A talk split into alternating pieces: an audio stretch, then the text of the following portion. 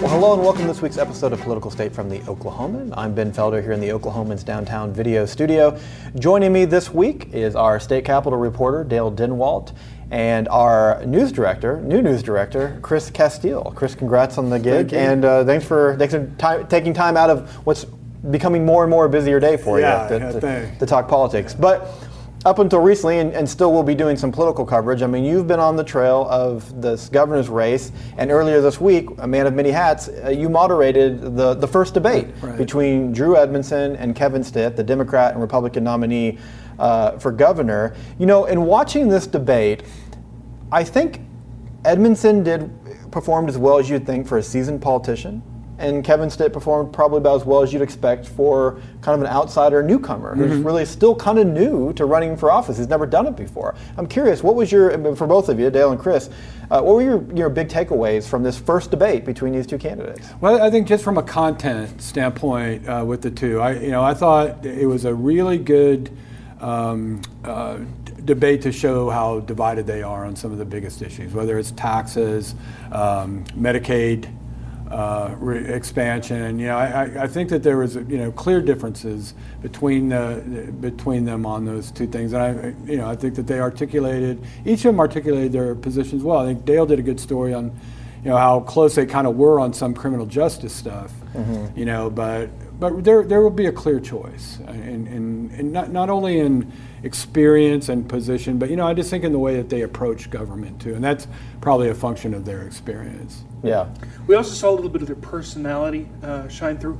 Drew Edmondson, kind of the folksy charm uh, candidate. Uh, he got the, the crowd to laugh several times. Uh, although I think It was there, his were, there were a lot of people Yeah. in that There were a crowd lot of Drew uh, people for there. him. Uh, Kevin Stitt uh, was real forceful, kind of matter of fact, um, and uh, and you know speaking directly, uh, probably as best as he could to the question. Um, uh, kind of what you would expect from a CEO, right? Yeah. Um, and so th- that that kind of personality showed for both of them, uh, and I think it kind of goes to how they present themselves as candidates. Drew Edmondson obviously is a politician. He doesn't back down from that. Uh, he doesn't shy away from that uh, moniker, even though um, he says that he, he's proud of the record that he's run as a public servant. Kevin Stitt um, is what you would expect out of someone who is uh, coming out of uh, sort of the left field, out of the private sector, Yeah. um, in politics for the first time, Right field, trying maybe. trying to make right, yeah, good, yeah. yeah. Well, and also for Stitt, I mean, it's kind of a role reversal a little bit because if you look, we've you know we often have talked about you know the big three Republican candidates these last several months. You had Todd Lamb, Mick Cornett, and then Kevin Stitt that was fighting to survive and did, and then and then ultimately won. You know, he was the the outsider, and he was. You know, he was running against, you know, Todd Lamb, who was kind of the consensus front runner, you know, for many years. Mick Cornett, you know, won the primary. But in you know in this red state of Oklahoma, there's no way around it. Kevin Stitt is the front runner, and, and some early polls are, are bearing that out. So now he is kind of that you know running with that mantle. How does that change things? Do you think for Stitt that now you know he's kind of it's his race to lose in a way? Well, that wasn't the case during the primary. No, it wasn't. I, and and I think that you know one thing that he really enjoyed through the entire year was momentum. Um, Stitt did, and, and I'm sure he had a little bit coming out of the runoff, having beaten you know Mick Cornett, and then you know two months earlier uh, Todd Lamb. He had nothing. You know he had a ton of momentum, and I think that's probably going to slow right now a little bit. You know I'm I'm not sure. Um, you know, at this point, I'm not sure how much he will, can widen the gap. I, I totally agree that he's a front runner. You know, you've seen a couple polls where it's three, maybe it's five, six, or something like that. But I, I'm not sure, you know, how much what he can do to Yeah. really widen that uh, from this point on. You know, especially when it looks like we should talk. Uh, I should mention this that the Democratic Governors Association started airing ads yet um, Thursday, and Drew Edmondson campaign is running ads starting, I think, this morning.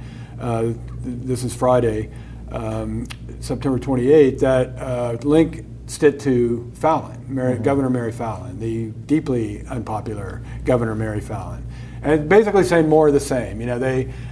I, I think the DGA ad, the Democratic governor's ad, is actually, you know, it's, it's borderline inaccurate, really, and uh, ab- about both of them. But it, it makes the point that, you know, this is just more of the same. Uh, you know, Stitt would just would be more of the same on education.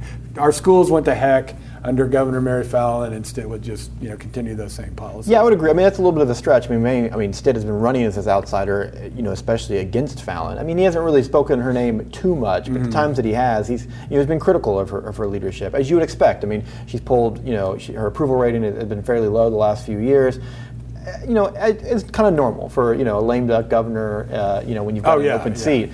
Um, There's a yeah, lot of Fallin connecting fatigue. connecting Stitt to Fallin. Besides the R that's next to their name, um, and granted, I think they would support some some proposals. But I mean, Dale, what do you think is the biggest difference between Stitt and, and Fallin? Uh, probably, you know, the experience. Mary Fallin before she was governor was uh, in politics for quite a while, both in the state legislature and the U.S. Congress. Um, uh, and lieutenant governor. That's right. Uh, she comes from, although it's kind of in the metro, she comes from a rural part of the state, um, uh, a little bit more rural, so to mm-hmm. speak, um, uh, east of here, and um, you know, she's she's sort, sort of the generation of Republicans. Um, who came up in the 80s mm-hmm. Uh, and, and the 90s, um, whereas with Kevin Stitt, uh, I, I, think his voting record probably uh, shows you that maybe he didn't think a lot about electoral politics, at least. Uh, until recently, yeah. Uh, so uh, I think those those are the biggest difference. You can't you can't view him as um, you, you can expect him to be the kind of Republican uh, that Oklahomans have known for the last yeah, last. That's a perfect years. point. He's not part of this establishment, and given his spotty voting record, you could probably say he'd never even voted for Mary Fallin. yeah, well, and and you talk about you know the time that Fallin came up. I mean, the political climate was different. I mean, right. I mean, this was kind of a Republican wave. It was. But she really benefited from this really anti-DC you know rhetoric. Now there still is anti-DC rhetoric, but Republicans are in charge now. You don't have Obama now as kind of the boogie boogeyman that it was for Republicans when she was first elected in 2010, and you saw that kind of wave. How is Stitt? I mean, what is Stitt's stance on the federal government? I mean, there were some specific issues that you asked him about. Yeah, so he, I mean, he says, and I don't think he's he's that well versed. Uh, he, he, I mean, he's not that fluent even yet in state issues. I don't. I think he's still really trying to learn the you know these federal state dynamics as well. But you know that's one of the things I asked him the other night because I've heard him say so many times, "I'd love to get every federal dollar we can get." I've been meeting with the delegation about that. You know, how, what, what can we do?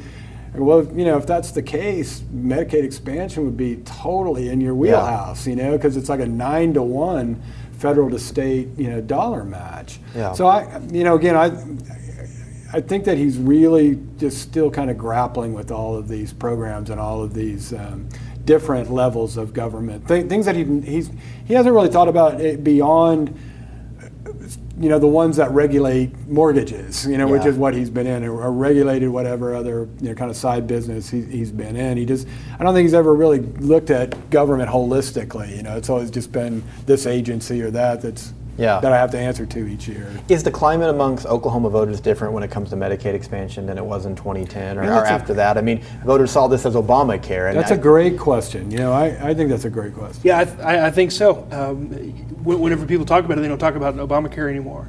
Um, they talk about Medicaid expansion, and you know the the boogeyman's out of office, so to speak. Uh, President Obama is long gone. Republicans are in power, and they could do something uh, to uh, to the Affordable Care Act or Obamacare if they wanted to, mm-hmm. and if they could get, get enough votes, right?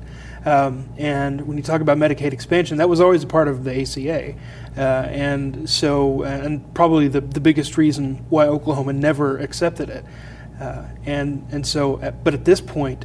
Um, it's. I think it's more about um, the, the merits of the proposal. Uh, you're going to get a lot more discussion about the merits of the proposal rather than um, a cloud hanging over it because it was introduced by Barack Obama. Especially yeah. these, you know, these situations that have come about with these rural hospitals too. You know, like the Pauls Valley one. Mm-hmm. You've got one in the Panhandle. Yeah. can't pay its bills, and Edmondson's just hammering that point home about. Um, Medicaid expansion helping uh, rural hospitals because a lot of their uncompensated care is probably. I mean, I'm, I have not seen the you know the metrics of all this, but I would think a lot of it in a rural area are people without health insurance. You know? Yeah. Whereas Medicaid would be reimbursing these hospitals if, if indeed these lower income people had it. Yeah. Well, you asked specifically about that at the debate, and I imagine this will continue to be a, a topic of disagreement between the two candidates they're going to have to answer to. It should be a legislative yeah. issue. I, you know, I, I, just really think that a legislative candidates should have to be answering to this. And this is kind of a tough one. I mean, it's, it's always kind of, I mean, you know, you know, a House member, a Senate member, they're always just one vote. But it always makes it easy to dodge the issue too for lawmakers because then yeah. you can say like, well, you know, we're gonna have to see what the legislature looks like, you know, and, and what everyone wants to do. And I'm not necessarily for this, but you haven't had to peg them down on, on the vote. Mm-hmm. It just kind of gives you an example of what it's like running for governor, statewide office. You're expected to answer every, for everything, right. even though the the issue would have to, you're right, would have to start with the legislature. Mm-hmm. Yeah. Um, and that's something that, that Chris asked uh, Drew Edmondson. Is uh, you know Drew, Drew said that he thinks that there's probably uh, could be a way that he could go ahead and um, do that without uh, the legislature intervening. But you know, Oklahoma has a law. Yeah, I don't think that's. Yeah, Oklahoma's law that says that, that we can't do that. The, the, yeah, the best path for Edmondson, I think, is if he wins, he can argue that he has a mandate. I mean, yeah. a Democrat winning in Oklahoma, right. will he say, "Listen, there are some core issues I ran on. This is one of them. Now, I don't know that the legislature right. budges on that because now a lot of them just won election. They're not going to think about you know reelection for at least a couple years, at least in the House. Mm-hmm. Um, but speaking of what Edmondson would find if he became a legislator, he's also you know, continues to push the issue of the gross production tax, raising it to 7%. Right. I mean, Chris, another thing you asked him about is how do you do that? Because the legislature is still going to be pretty overwhelmingly Republican. The biggest blue wave is probably yeah. still not going to change no, that. No. So they're, what, they're not going to come in and go, all right, you know, take the oath of office and go, now let's raise us some taxes, man. Yeah. You know, I mean, this is that's the last thing they're going to want to think about, not only because they just, you know, had a tax package, but there's new revenue rolling in, and the economy has improved significantly. You've been writing this every month. The coffers are filling up, so that's that, talk about a tough sell. It's a tough sell. It was a tough sell mm-hmm. last fall when the, everything was you know coming unglued. It was hard. You couldn't get yeah, three quarters. It took months and special sessions to actually get anything accomplished. Uh, daily press conferences from uh, from at least the Democrats, sometimes Republicans, um, talking about how the legislature was jammed up, and that was in a crisis situation. So imagine, uh, imagine Drew Edmondson uh, proposing a, a tax package, a tax increase package, to a legislature who is seeing the economy growing and more money uh, coming into state government, and the rainy day uh, half full again. Uh, so it's going to be a really hard sell, uh, and it's going to take a lot of work politically, I think, for for a, a governor Edmondson to actually get anything uh, accomplished as far as raising taxes. Well, and if he wins, I, you know, I you'll probably will see House and Senate leaders come out even before the session starts, before he's sworn in, saying, "Here's kind of our general budget plan. We've got more money coming in. See, we're going to put more money to education. We're going to put more money to healthcare. We don't need to raise taxes," which makes me wonder could we see some of those plans even before the election? I bet Stitt would love to see that. Love to see the legislature already saying, hey, we know we're going to have enough money to increase the budget. Well, this, this is a, a completely different wrinkle because you have Kevin Stitt, the leader of the Republican Party, if he wins governor, leader of the state, and you have Republican uh, leaders who have kind of enjoyed their autonomy uh, on the legislative level. Um, uh, as a as a as the Speaker of the House and the pro tem of the Senate, um, how willing are you to cow to the incoming governor's policy plans? Um, uh, do you sit down with your caucus and say, "Here's what we want to do as a legislature," uh, but then here comes Kevin Stitt saying, "This is what I want you to do." H- how much agreement do we get from a Republican governor and the next legislature on the first day. Well, I think we've been talking. We, we may have talked about this on your show last week. I, he's already meeting with them. Mm-hmm. You know, he's meeting with uh, John Echols and uh, the Speaker of the House, McCall, and Greg, the incoming Senate President. He he's you know that's one of the things that he tries to to to pitch about himself is that he is this kind of CEO that always wants input from everybody. You know that that they have that he's got a policy at his company. You know you can say anything in this boardroom, you know, or in this meeting room, conference room. I want to hear what you've got to say. I think he wants to hit the ground running. He's, I think he's, you know, kind of um, impatient, you know, when it comes to that kind of stuff. It's sort of like let's let's let's let's set a goal, let's get in a direction, then let's move that way. You know, yeah. we don't need to sit around, you know rehashing stuff that we all know about. Let's decide what we're going to do about it and, and, and get a plan to go. Yeah. Well, coming from a mortgage industry, which in America you can get a mortgage on your phone in a matter of hours, uh, it's going to be a rude awakening on the pace of things no, at the Capitol. And, and, I think you know that's actually a really good point because I think that's given you know the revenue situation, it's it's not a crisis anymore. You know, they can all just kind of you know relax about that, go through a halfway normal budget process. He wants to work on management of government. Yeah, but you can't. I think if, if you're going to say it's not a crisis anymore, you have to say it's not a crisis when you look at the money we're going to have coming in. Mm-hmm. Because when you say it's not a crisis anymore, if you're in Pauls Valley and the hospital is closed, no, no, I'm, yeah. I'm, saying if that's what they're saying, right. they have to be careful about that right. because you know there's teachers who are saying, listen, we still have major challenges in our classroom. You know, there's communities where their hospitals are closing, so you got to be careful. If you're going to say it's not a crisis anymore, you got to say, well, it's not a crisis anymore in the sense that we have more money coming our way. I think voters are going to want to know what's your plan to right. do with it. You know, uh, we talked about that some the other night. Yeah. and I think that's absolutely right. You know, you've got, you still have schools. We had the story either I think this morning or yesterday morning, basically holding bake sales. You know, to buy the basic supplies of schools. Yeah. You've got hospitals trying to stay alive on GoFundMe. So yeah, you're right. There's the crisis is over. And there, and that's a sensitive community. And yeah. from the, you know, I was watching the, the debate online from another state, but so I was, had a chance to kind of track social media and, and comments on, on the YouTube page. And you know, there was a moment where you asked him about you know some rural schools, especially not having teachers to fill like AP courses right. and stuff like that and he, he made a remark that say, well, maybe we can use video technology. And I think to be fair to him, the context is he was saying we could fill the gap until we have a better plan of getting more, you know, professionally trained teachers in that hole. But some took it as a you just want our kids to learn from a video teacher. I mean, so and I'm not, and I think they've come to their frustration honestly. Uh-huh. My point being is that you know, it's not just educators. There's, you know, there's a lot of buckets, but especially for educators and those connected to schools, there's still a lot of raw emotion, yeah, right. and they've come to that honestly. They're, they're justified in right. a lot of that emotion, and so. And Edmondson talks about that a lot. I mean, that, yeah. that's that, that's a centerpiece of his. And one of the biggest lines from the debate was, "If you think this is all about pay, then you're not paying attention." Right. I want to ask you, Chris. You know, in, in, Sunday's issue of the Oklahoman, you've got a profile of Stitt. You're going to have a profile of the candidates, and so this first one is, is on Stitt.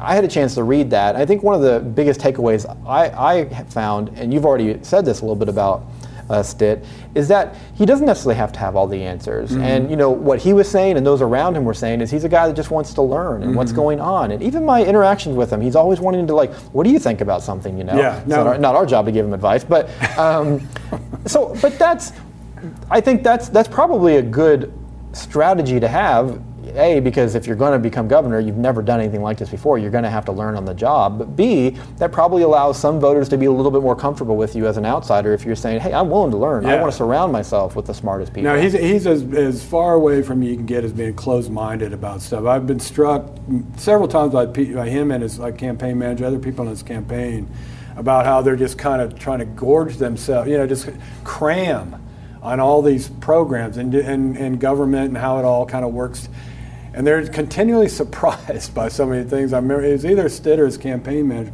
Remember the other night he was talking about what, what bail does to poor people, the death spiral of okay, of, yeah. of trying to yeah. you know pay your fines and fees, fines and fees, and trying to get out of county jail. You know, next thing you know, you know you're destitute and you can't you're in jail forever because you couldn't pay your. He was just stunned that that worked. That he you know he's had no exposure yeah. to some of this stuff, and he's just kind of continually like really that and, and I think that it, the more that he reads about it, the more he thinks that this makes zero sense. Yeah. You know. Uh, well, I hope he subscribes to the paper um, as a good way to catch up on some of these issues. But you're right. There's been moments where he said, like, I had no idea that this issue was so big. And uh-huh. for a lot of us that are, you know, if you're a, a policy wonk and in politics yeah. and you live here in the capital city, I mean, right. you're you're probably like, where have you been, man? But yeah. you know, I think to be fair, there's a lot of Oklahomans that are just now paying attention to the election. And, and even just this year have really seen issues like education and healthcare really rise to the forefront. Right. I mean, teachers know it, but people who don't have a kid in school or you know are just your average Oklahomans, it may not have been until this year that yeah, they really started yeah, to see these issues. Yeah, I agree. I mean, everybody that kind of lives in their own bubble or their own corridor, you know, and. Uh, if, if, you don't have to learn what Medicaid expansion is, then you probably aren't going to. You know, or criminal justice specific proposals about that. You know, we, we do kind of sometimes think, how do you not know about that? You know, but it's quite easy to not know about some of these things. Yeah, well, it's like when I first started writing about Medicare uh, or Medicaid reimbursement rates. Uh, I had no idea how it worked. I had to learn about it, and then I realized, oh, this is this is how doctors get paid when they see patients who can't afford to go to the doctor. Uh, and that's sort of the relevance of when whenever the state decides to lower the Medicaid reimbursement rate you know, a, people, a person reads that sentence, it really doesn't mean a lot to them. When you start talking about this is how doctors get paid to see poor people uh, and seniors and kids, um, uh, that's it really becomes relevant. Yeah, definitely. Well, you know, uh, obviously we're going to continue to talk about this governor's race in the weeks to come, and, and we'll talk maybe a little bit more about Edmondson here uh, coming forward. Especially, you know, you'll have some more coverage of him and a profile of him in the weeks to come. There's other elections, other races in the ballot, especially in the legislature. You know, you talked about Edmondson had kind of the more vocal crowd at the debate, and I think that's natural. The minority party, you know, it seems to be fired up this year. That includes the legislature. Last, I think it was last Saturday, uh, Senator Elizabeth Warren, Democrat from Massachusetts, she held a rally. It was a public education rally. It was also partly a Democratic rally. A lot of you know advocacy for Democratic candidates, of which there are you know some decent Democratic candidates in the ballot this year, maybe more than in years past. Um, uh, Dale, talk a little bit about just the legislative race and how it's shaping up. We're not predicting that the Democrats are going to take over, but there are some thoughts that yeah. this might be a, a, good year for them, but maybe not in every part of the state. It, it, it, could be a pretty good year for them. Uh, the the important number uh, is is going to be that sort of that supermajority line. How close uh, do they remain um, to that supermajority line, uh, or the the the number of people that they have to have to prevent the Republicans from uh, doing anything that like raises taxes or anything that needs that supermajority vote. Um, and the more people that the Democrats have, the more that they can take advantage of a fractured Republican Party. Right now in the House, um, a lot of that fracture has uh, disappeared mm-hmm. with people leaving office and getting voted out of office. So we're going to have a new crop of people, um, uh, freshman legislators, who are going to be um, uh, a little bit more malleable than someone who's been there for a long time. Uh, and so uh, we'll have to keep an eye out on sort of what divisions remain in the Republican Party, especially in the House, yeah. and uh, how how many Democrats uh, will be there to take advantage of those opportunities. Yeah, you've got a story in this Sunday's yeah. paper about an interesting race. It's already decided, but it's been an interesting race. That's right. right. You know, uh, in in Ponca City, Ken Luttrell was a state representative for four years. Uh, he lost his seat in 2010, the same year that uh, Governor Mary Fallin got elected, the same year that. And he was a Democrat, right? Uh, that's right, he was a Democrat. Um, the, the, same year that all statewide offices went to the Republican Party. And it was uh, President Obama's midterm election, which was uh, uh, really a contentious one, yeah. if you remember. And so um, he, yeah, yeah, He, he lost that election, um, but he has come back. He changed, in the interim, he changed parties. He's now a Republican instead of a Democrat. And he ended up beating the guy who beat him eight years ago. Uh, so the uh, I kind of profiled a little bit about him. I talked to the to the losing candidate, Steve Vaughan, State Representative Steve Vaughan.